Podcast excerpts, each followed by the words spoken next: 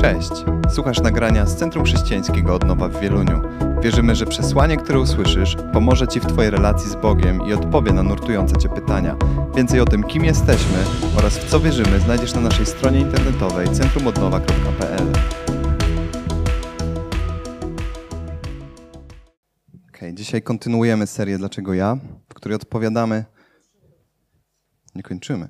E, kontynuujemy. Dlaczego ja? W której odpowiadamy sobie na pytania, e, które dotyczą, takie, to są ważne pytania, które dotyczą naszego życia, e, naszego chrześcijańskiego życia.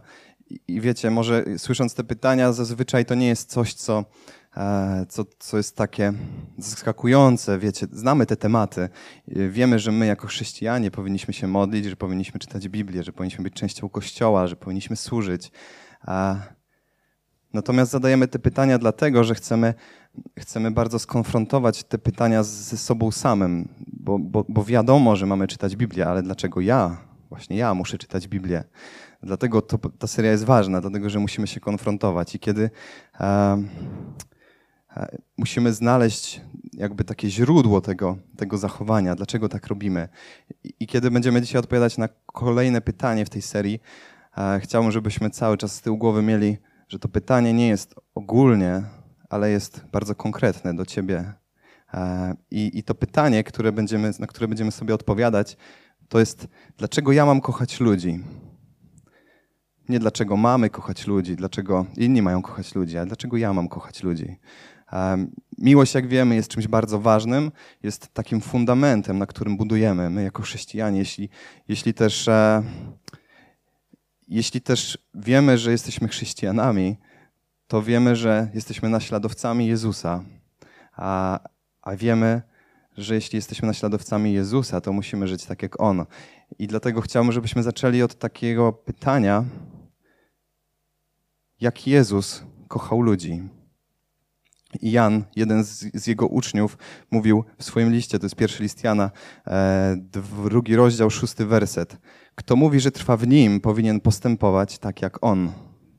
Dlatego chciałbym, żebyśmy zaczęli od tej, od tej sekcji, od, tej, jakby od tego pytania, jak Jezus kochał ludzi. Dlatego, że skoro mówimy, że trwamy w Nim, albo chcemy trwać w Nim, to musimy postępować tak jak On. Więc musimy zadać sobie pytanie, jak Jezus traktował ludzi, których spotykał. Na szczęście mamy Biblię, mamy Ewangelie, w które opowiadają mnóstwo historii o tym, jak Jezus traktował, traktował ludzi. Więc spróbujemy wyłuskać sobie chociaż kilka podpunktów takich, które dadzą nam jakiś obraz tego. Więc jak Jezus kochał ludzi? Po pierwsze, okazywał współczucie i uzdrawiał.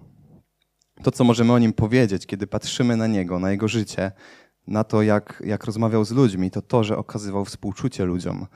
E, jest mnóstwo historii uzdrowień, spotkania z ludźmi w takich najtrudniejszych sytuacjach ich życia. E, jak zachowywał się Jezus w tych sytuacjach? Ewangelista Łukasz mówi w siódmym rozdziale, 21 wersecie. A właśnie w tym czasie Jezus uzdrowił wiele osób dręczonych przez choroby, bóle i złe duchy. Wielu zaś niewidomym podarował wzrok.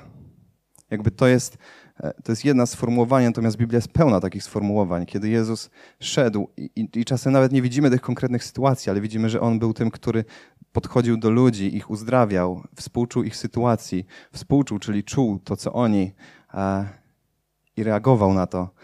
A, I chciałbym, żebyśmy przeczytali taki jeden fragment z, dotyczący sytuacji, kiedy Jezus widzi, widzi tłum ludzi, a, w których, którzy, którzy idą z z pewną kobietą, która płacze i z ciałem tej kobiety, nie, nie, przepraszam, nie ciałem tej kobiety, ale ciałem jej syna, który umarł. I Jezus wypatruje w tłumie tą kobietę, zapłakaną kobietę i mówi do niej, to jest Łukasza 7, 13 i 14. Wzruszony tym widokiem Pan zwrócił się do niej, przestań płakać. Następnie podszedł, dotknął mar, ci zaś, którzy je nieśli, stanęli i polecił. Chłopcze, mówię ci, wstanie. To, co tu widzimy, to to, że Jezus okazuje współczucie, takie wzruszenie tą sytuacją, ale jest to inna sytuacja niż, niż nie wszystkie, ale niż, niż większość, których widzimy Jezusa wśród ludzi. To nie jest sytuacja, kiedy ktoś podchodzi i prosi, e, Jezu, pomóż mi, albo Jezu, mój syn umarł. Ona nie prosi. On ją wypatrzył w tłumie. On wypatrzył ją w tłumie i powiedział: Przestań płakać. Ale nie tyle powiedział: Przestań płakać, ale zareagował. Widzimy Jezusa, który nie tylko mówi, nie tylko cię pociesza, ale też reaguje na, na, na, na sytuacje, które dotyczą Twojego życia, na trudne sytuacje. A więc widzimy Jezusa, który w praktyczny sposób odpowiada na jej ciężką sytuację, ponieważ wzbudza z martwych jej syna. Kolejny fragment, w którym widzimy Jezusa i tłumy e, i, Jezus, i Jezusa wzbiera litość nad tymi tłumami. To jest Mateusza, 9 rozdział, 35 i 36 werset. W ten sposób Jezus obchodził wszystkie miasta i wioski, nauczał w miejscowych synagogach, głosił dobrą nowinę o królestwie i uzdrawiał wszelkie choroby oraz wszelkie niedomagania. A gdy zobaczył tłumy, wezbrała w nim litość nad nimi, bo były udręczone i porzucone, jak owce pozbawione pasterza. Zobaczył tłumy i wezbrała w nim litość nad nimi. Myślę, że ta sama litość, którą, którą zobaczył, kiedy szedł tłum i ta kobieta, i, to, i, to mar, i ten martwy syn, który był niesiony. Ta litość, która powodowała reakcję Jezusa. Czyli widzimy Jezusa, który nie potrafi przejść obojętnie wobec tłumu ludzi, patrzy na nich ze współczuciem, które nigdy nie kończy się tylko współczuciem, ale ono zawsze prowadzi Jezusa do konkretnego działania, do konkretnych akcji, do uzdrowienia, do nauczania, do wsparcia, do tego, żeby być z tymi ludźmi. Współczucie i pomoc i to jest to tak, jak Jezus patrzy dzisiaj na Twoje trudne sytuacje. I kiedy Ty cierpisz, On cierpi. Kiedy widzi Twoją trudną sytuację, wzbiera w nim litość. On współczuje tej sytuacji i reaguje. On jest tym, który wypatruje cię w tłumie i nie tylko mówi przestań płakać, ale on podwija rękawy i bierze się do roboty, żeby naprawić twoje życie. To jest właśnie sposób, w jaki my powinniśmy patrzeć na ludzi. W jaki sposób powinniśmy dostrzegać ich problemy, wypatrywać ich w tłumie, pocieszać, współczuć, ale reagować. Nie tylko współczuć, nie tylko stwierdzić smutna sytuacja, ale wziąć, podwinąć rękawy i zacząć działać tak jak robił to Jezus. Drugi punkt, jak Jezus kochał ludzi, to jest okazywał szacunek. Jezus okazywał ludziom szacunek w momencie, kiedy spotykał się z ich problemami. On nie odrzucał ich, ale też poza współczuciem i reakcją na problem widać w tym wiele miłości, która objawiała się przez szacunek do tych ludzi. Jako przykład możemy spojrzeć na kolejne uzdrowienie. E, tym razem kobiety, która od 18 lat chodziła schylona i nie mogła się wyprostować. I widzimy kolejny raz, kiedy Jezus, bo ta kobieta nie podchodzi do Jezusa, ale Jezus wypatruje tę kobietę. Łukasza, 13 rozdział, 12 i 13 werset i potem 16 werset. Jezus ją zobaczył i przywołał do siebie.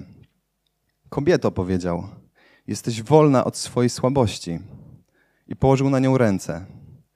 Wtedy jej plecy natychmiast się wyprostowały i zaczęła chwalić Boga. I szesnasty werset. E, kiedy Jezus mówi do, do, do, ludzi, którzy go otaczali, widząc tą sytuację. Mówi, a czy tej córki Abrahama, którą szatan wiązał od 18 lat, nie należało uwolnić z pęd w dzień szabatu? Dlaczego mówimy tu o szacunku? Dlatego, że Jezus nie patrzył na to, ile osób oburzy się z powodu jego zachowania, ponieważ on bardziej zależało mu na tej kobiecie, która która poprzez to, jaki sposób, jaki miała problem, poprzez to, że od 18 lat nie mogła się wyprostować, chodziła schylona, to, to uderzało jakby w jej wizerunek, w to, jak ludzie na nią patrzyli. Więc Jezus stwierdził, nie będę czekał, nie będę czekał, aż, aż szabat się skończy. Ona potrzebuje uzdrowienia, okaże jej szacunek. Czyli on widział tę kobietę i zareagował, mimo wszystko, nie pozostał obojętny okazał jej szacunek i całkowicie zmienił jej życie. E, mówimy tutaj też o szacunku, dlatego ten szesnasty werset, ponieważ mówimy o szacunku też z innego powodu. Jezus używa tutaj sformułowania tej córki Abrahama. I, i to, to znaczy, że on użył trochę niepopularnych słów, dlatego że to nie było czymś naturalnym mówić do kobiety, córka Abrahama. On postawił ją na równi z mężczyzną. On nie tylko uzdrowił jej ciało, nie tylko naprawił problem, który miała przez 18 lat, ale on podniósł jej wartość. I nie podniósł jej wartość, nie powiedział jej na osobności, hej, córko Abrahama. On powiedział to wokół wszystkich ludzi. On stwierdził, że podniesie jej wartość poprzez właśnie w taki sposób pokaże jej szacunek wobec wszystkich ludzi. A Więc Jezus widzi cię w tłumie i nie tylko cię pomaga, ale też podnosi twoją wartość. Odbierz to do siebie samego.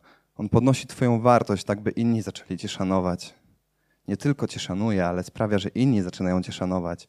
I to jest sposób, w jaki my musimy wypatrywać ludzi. Nie tylko im współczuć, nie tylko reagować, ale podnosić ich wartość, żeby rozumieli, kim są i jak są kochani przez Jezusa, żeby zrozumieli Bożą miłość. Trzeci punkt, jak Jezus kochał ludzi, to jest wspierał ich i pocieszał. W tym przypadku możemy spojrzeć na to, co Jezus mówił w swoim słynnym kazaniu na górze. Ewangelia Łukasza, 6, rozdział 20 i 23 werset.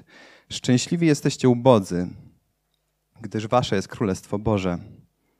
Szczęśliwi, którzy teraz głodujecie, ponieważ będziecie nasyceni. Szczęśliwi, którzy teraz płaczecie, dlatego że będziecie radośni. Szczęśliwi jesteście, ilekroć was ludzie znienawidzą, ilekroć od siebie odłączą, znieważą i zniesławią wasze imię z powodu Syna Człowieczego. Cieszcie się w tym dniu i z radości skaczcie do góry. W niebie czeka was naprawdę hojna zapłata, podobnie bowiem ich ojcowie traktowali proroków. Ta i wiele sytuacji innych z życia Jezusa pokazuje, jak Jezus w sytuacjach, które wydają się dla człowieka przegrane, on pokazywał, że jesteś błogosławiony, mimo że Twoja sytuacja pokazuje coś innego. Jezus pokazywał swoją perspektywę na tę sytuację. On mówił, że kiedy jest, kiedy. On mówił, mimo że jesteś ubogi, to jest bardzo mocne, mimo że jesteś ubogi, mimo że w tym świecie jesteś ubogi, to do ciebie należy Królestwo Boże. Nie ma nic, nie ma nic cenniejszego tak naprawdę. On pokazywał swoją perspektywę na, na tą sytuację. E, on pocieszał tych ludzi, wspierał i pokazywał, jak on patrzy na tą sytuację, konkretną sytuację. E, on zawsze patrzy dalej. Mm. On się nie skupia na teraźniejszości, ale pokazuje ci przyszłość, tę przyszłość, która jest oparta na jego perspektywie. A to jest bardzo ważne, bo jako ludzie mamy tendencję do patrzenia na tym, gdzie jesteśmy teraz. Ten konkretny, może dzień, może, a, a jeśli do przodu, to parę dni.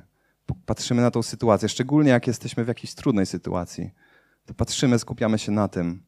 A Jezus mówi, nieważne, że teraz jesteś ubogi, do ciebie należy Królestwo Boże. Nieważne, że teraz płaczesz, ale będziesz radosny.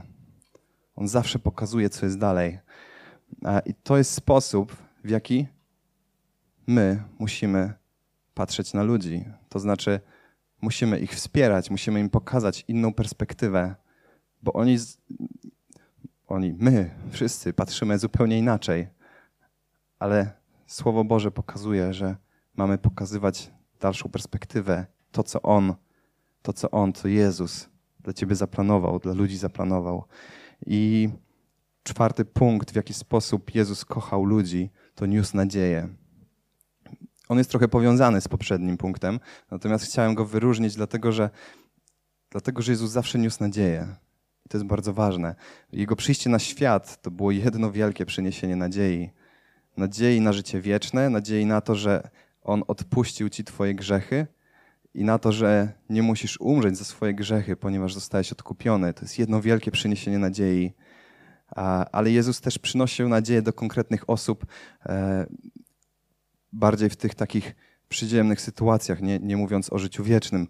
A przyprowadzili do niego kobietę przyłapaną na cudzołóstwie, znamy tę historię, myślę, i kazali mu zdecydować, co on ma zrobić, bo według prawa powinni taką kobietę ukamienować.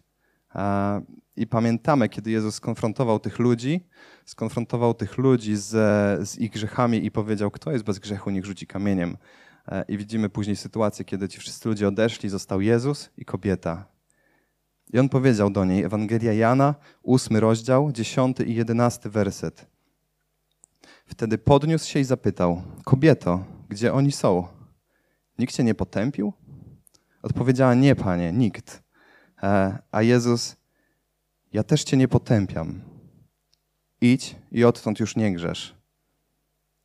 Jezus nie tylko nie ocenił tej kobiety, ale przekazał jej nadzieję, mówiąc, że jej nie potępia i że, że ma przygotowane dla niej życie bez grzechu. że całkowicie może zmienić swoje życie. Myślę, że w tej konkretnej sytuacji, ona, gdy była prowadzona przez faryzeuszy i znawców prawa, ona wiedziała, że ona zapłaci za to grzechy, za te sytuacje, które, które były w jej życiu. Ona wiedziała, co się dalej wydarzy. Znała prawo, myślę, a nawet jeśli nie znała, to myślę, że w tym tłumie ktoś jej zdążył powiedzieć.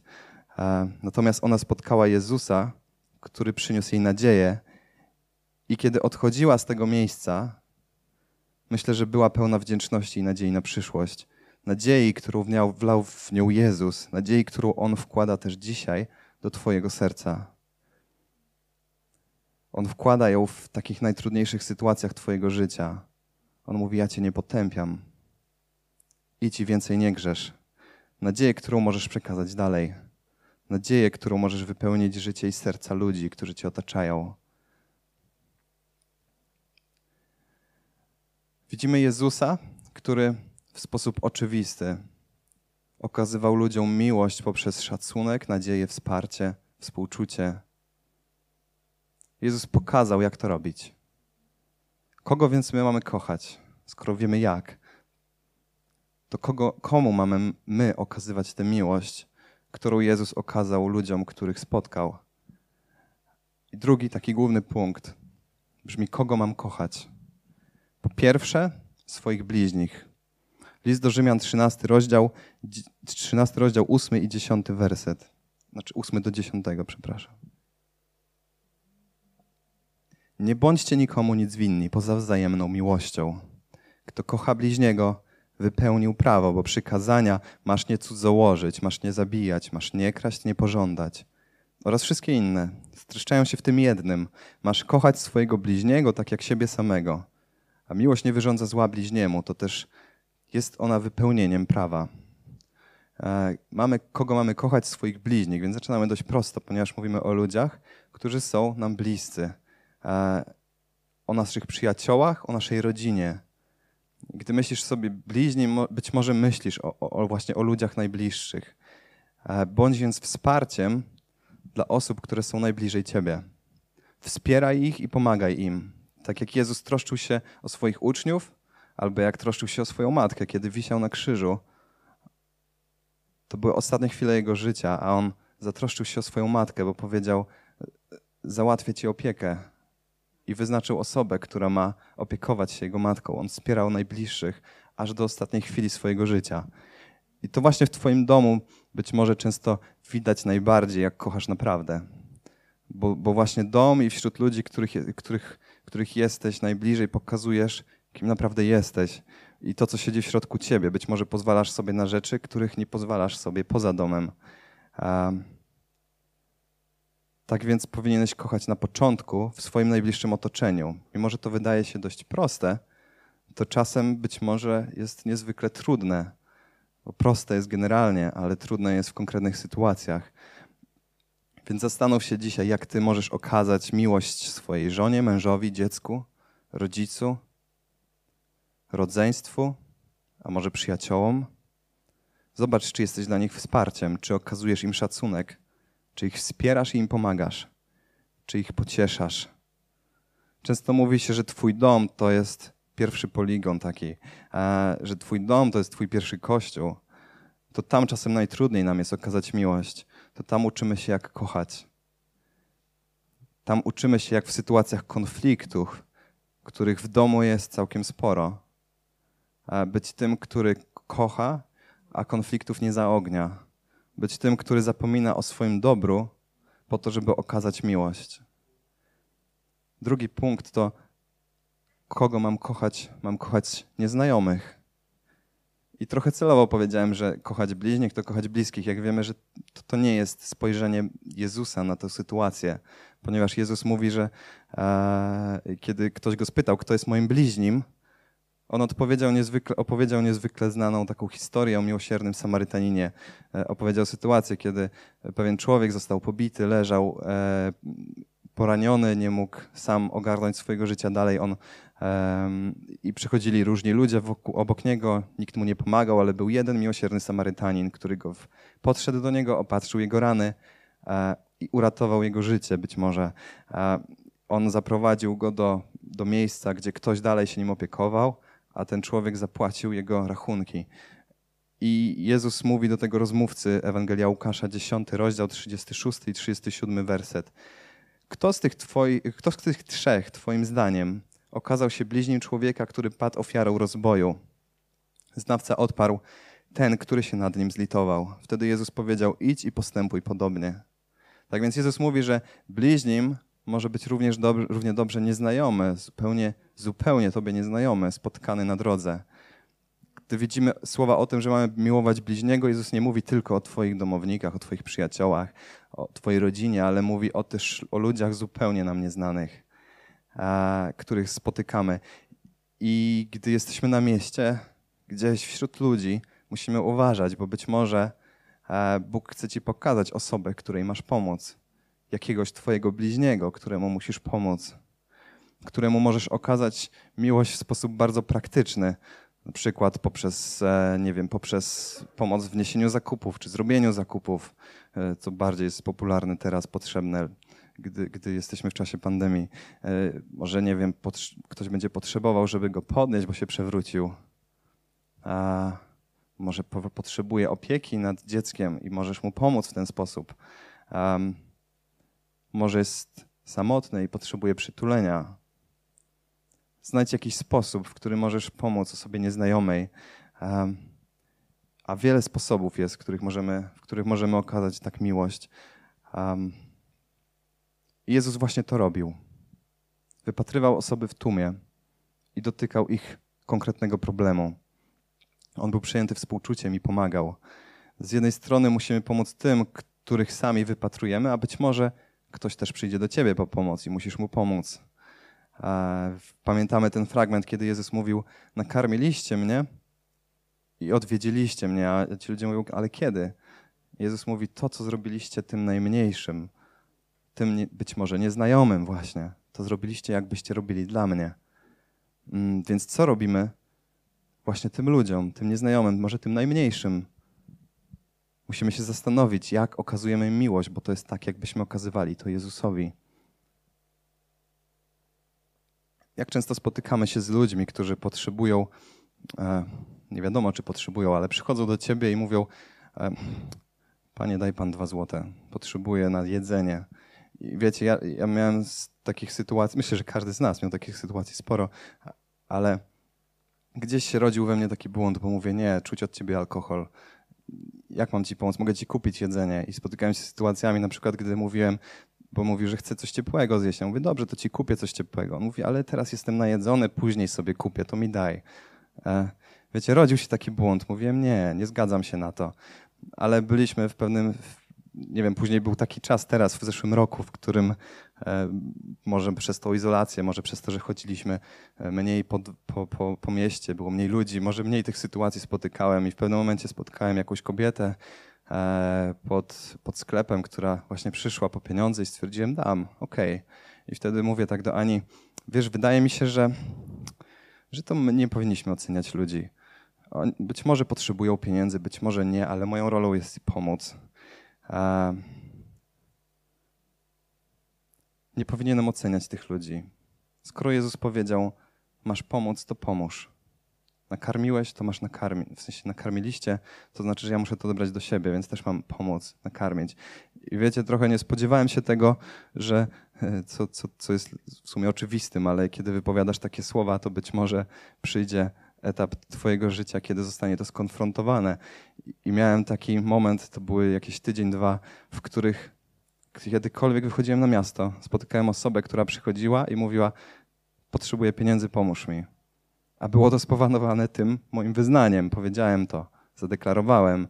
E, nie ukrywam, raz oblałem test, ponieważ człowiek był e, ewidentnie pod wpływem narkotyków i stwierdziłem: Nie, nie, nie, nie, ta historia zupełnie nie ma sensu. Później odszedłem, żałowałem oczywiście, bo, bo skoro, miałem, skoro miałem tak nie oceniać, a oceniłem. E, natomiast tych sytuacji było dużo. E, były sytuacje, kiedy na przykład, e, kiedy na przykład byliśmy w jakimś centrum handlowym, podszedł na parkingu do nas człowiek, mówi chciałbym iść się e, przespać, umyć, brakuje mi, e, brakuje mi trochę pieniędzy, czy byś mógł mnie wspomóc. I ja tak stwierdziłem, pamiętając, tak, taka dygresja, pamiętając sytuację, kiedyś byłem w restauracji z naszymi znajomymi i, i oni wyciągnęli napiwek bardzo duży. Ja stwierdziłem, co, jak, dlaczego taki duży? Oni powiedzieli, że dla nich hojność to jest to, kiedy boli. I, i taki normalny napiwek, oni uważają, że to nie. Więc stwierdziłem, że w tej sytuacji też tak postąpię, nie dam dwóch złotych, dam dziesięć złotych i mówię, super, będzie szczęśliwy, odejdzie, ja będę uważał, pomogłem. A on wziął te 10 zł i mówi, a dałbyś mi jeszcze 10 zł, jeszcze jedne? Bo ja już wtedy bym nie musiał szukać. Trochę byłem w szoku, nie takiej reakcji się spodziewałem, ale mówię, dobrze, test to test. Dałem, przyjeżdżamy pod samo, ten sam parking, tydzień później ta sama osoba znowu przychodzi, ta sama historia, znowu daje 10 zł, a on mówi, a dałbyś mi jeszcze dychę? Potem byliśmy w pizzerii jakiejś, e, to był czas, kiedy na chwilę one były otwarte i siedzieliśmy na dworzu e, i, i były różne stoły. My siedzieliśmy na końcu, ostatni stół, było trochę tych stołów. Przed, szedł jeden człowiek, przechodził obok każdego stołu, nie zauważając żadnej osoby. Ja wiedziałem, że idzie do nas. Jakby nie patrzyłem na niego, nie wołałem go, ale wiedziałem, że idzie do nas. Wiedziałem, w jakim jest tym momencie mojego życia. E, podszedł, powiedział, czy dałbyś mi kawałek pizzy. I takich sytuacji było całkiem sporo, ale dlaczego, dlaczego mówię tą historię? Nie dlatego, żebyś powiedział to, co ja i zaczął każdemu podchodzącemu, proszącemu cię o pieniądze dawać pieniądze, bo to była moja sytuacja, mój test, nie twój. Być może być może masz mieć taki sam, nie wiem, ale to jest, to jest coś, co musisz, mm, coś, co musisz przepracować w sobie e, i, i, być może, i być może spytać Boga, w jaki sposób możesz pomóc ludziom wokół ciebie, bo to może być zupełnie nie to, co ja przechodziłem. Natomiast jeśli Bóg powie ci, w jaki sposób masz wspierać ludzi, a być może ci nie powie, ale ty tak zadeklarujesz, to bądź potem spójny z tym i, i oczekuj tego, że być może spotkasz ludzi, którzy będą pasować do tego, do tego modelu pomocy e, i że może okazać się, że będzie ich całkiem sporo. Więc jeśli Bóg ci pokazał, jak masz pomagać ludziom, albo sam zadecydowałeś, to bądź z tym spójny i nie rezygnuj z tego. E, trzeci punkt, jak mam kochać ludzi, to jest punkt kochaj swoich nieprzyjaciół. E, coraz trudniej, łatwiej jest kochać osoby, które nas też kochają i łatwiej jest okazywać miłość osobom, które okazują nam ją też, albo dla których nie jesteśmy obojętni. Natomiast y, powinniśmy, co powinniśmy zrobić z osobami, które nie dość, że nas nie kochają, a wręcz nienawidzą? Albo co zrobić z ludźmi, z którymi najzwyczajniej nie jest nam po drodze. Ewangelia Łukasza, 6 rozdział, 27 i 28 werset. Lecz wam, słuchającym, polecam. Kochajcie swoich wrogów, bądźcie dobrzy dla tych, którzy was nienawidzą. Dobrze życzcie tym, którzy was przeklinają. Módlcie się za tych, którzy wam szkodzą. I drugi fragment, pierwszy list Jana 4, 20, 21. Kto twierdzi, że kocha Boga, a jednocześnie nienawidzi swojego brata, kłamie. Bo kto nie kocha brata, którego widzi, nie może kochać Boga, którego nigdy nie zobaczył. Mamy też od niego przykazanie, aby ten, kto kocha Boga, kochał też swojego brata. Bo kto nie kocha brata, którego widzi, nie może kochać Boga, którego nigdy nie zobaczył. Bardzo mocne słowa. Natomiast myślę, że bardzo celowo powiedziane, e, po to, żeby nas skonfrontować. Jezus też nie pozostawia złudzeń. Powiedział: Kochaj tych, którzy cię nienawidzą. I nie jest to łatwe, ale po raz kolejny Jezus pokazał nam, jak to zrobić. Ponieważ kiedy był przybity do krzyża, kiedy widział ludzi, którzy, ich, którzy go opluli, obdarli z szat, e, losowali jego szaty, obrażali go i, i w konsekwencji zabili, on tuż przed śmiercią jeszcze powiedział do ojca: Wybacz im, bo oni nie wiedzą, co czynią.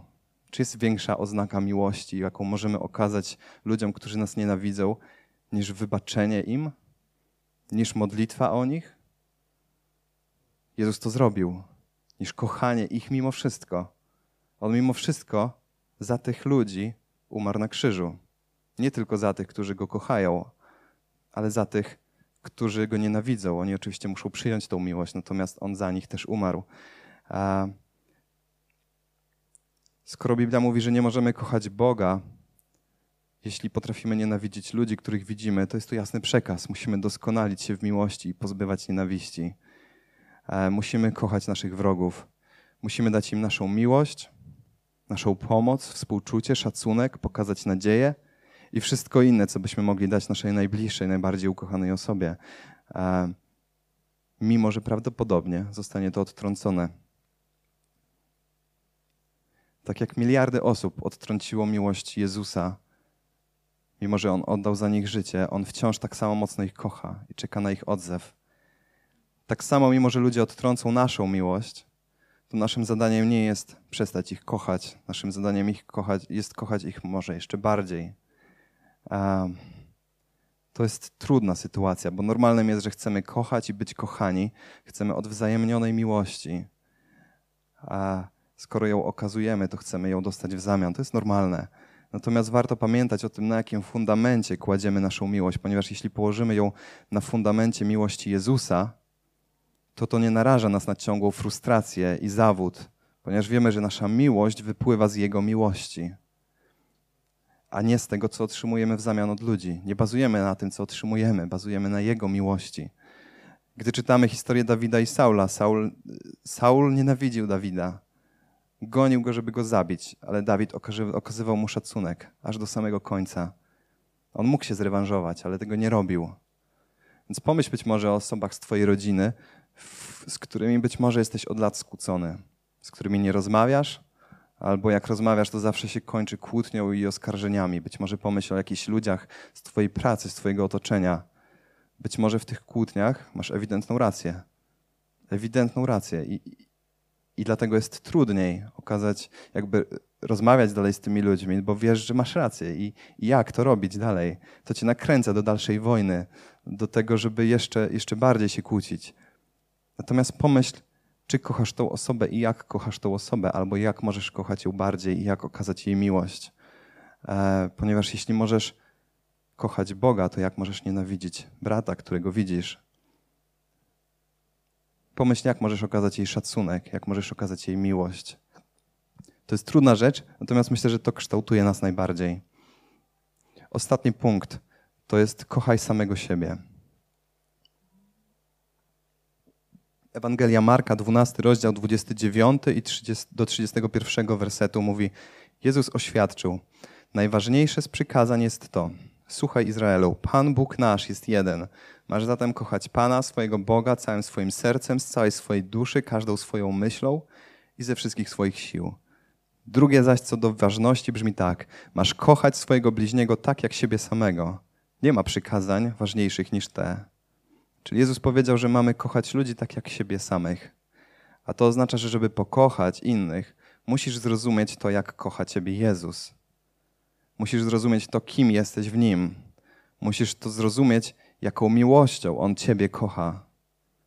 Nie tylko ludzi wokół Ciebie, ale właśnie Ciebie. I tu nie chodzi o to, żebyś stał się egoistą, który jest zakochany w samym sobie, bo, bo Biblia mówi, mam kochać siebie, żeby kochać innych. To nie o to chodzi ale musisz zaakceptować siebie i musisz zrozumieć, w jaki sposób kocha ciebie Jezus. E, musisz przyjąć tę miłość jako pewnik, żeby rozumiejąc tę miłość, zaakceptować samego siebie. E, gdy widzimy przypowieść o synu marnotrawnym, e, widzimy starszego, wiernego syna, wiernego sługę, który, gdy młodszy brat wraca po swoich wojażach do domu ojca i starszy czuje się pominięty on się czuje niekochany, bo, bo zawsze się czuł tym, który ma służyć.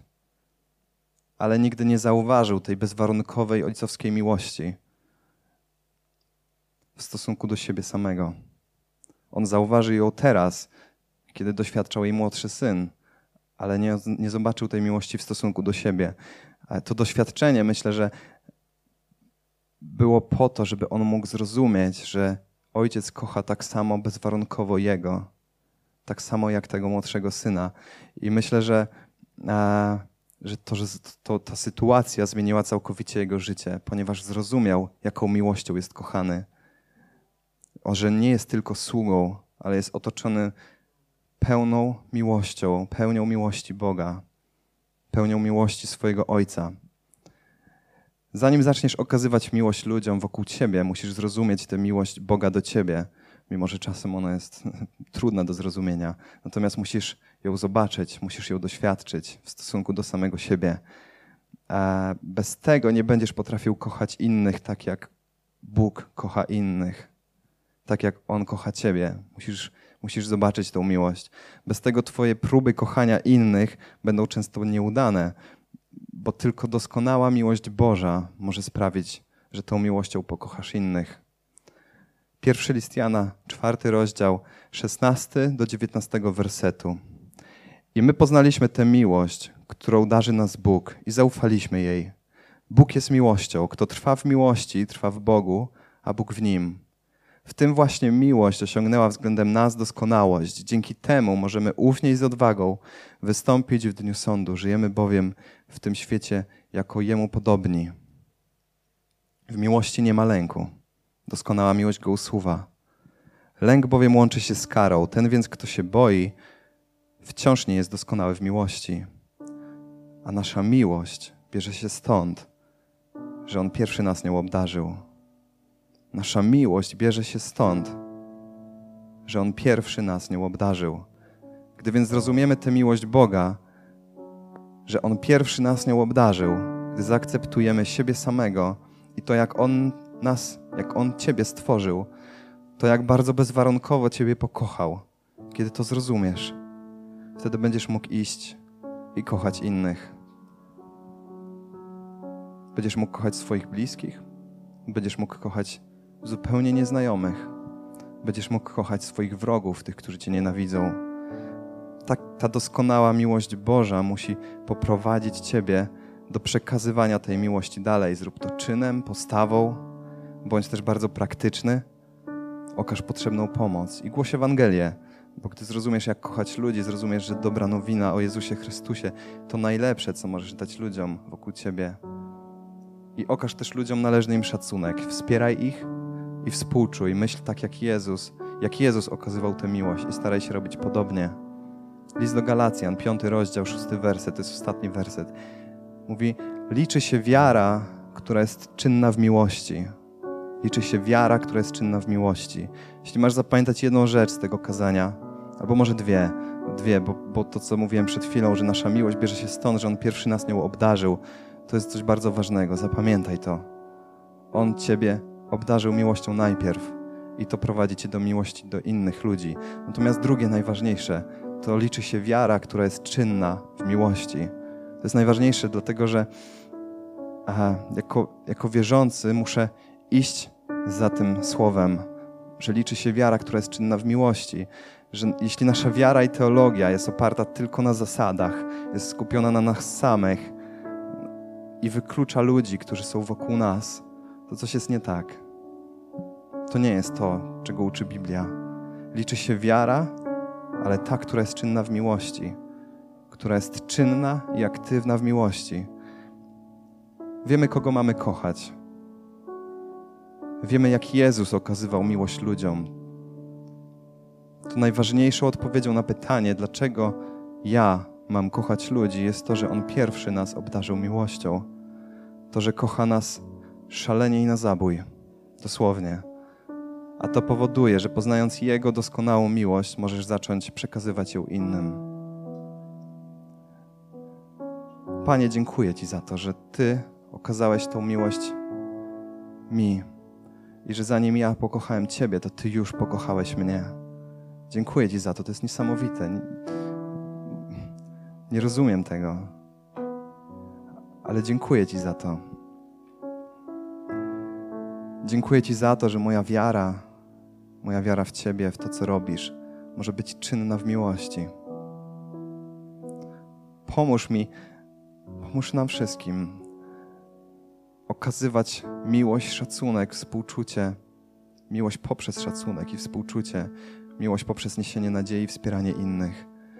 Pomóż mi okazywać to względem moich bliskich, względem nieznajomych, względem moich wrogów, względem mnie samego też czasem. Dziękuję Ci, Panie Boże, za tą miłość. Amen.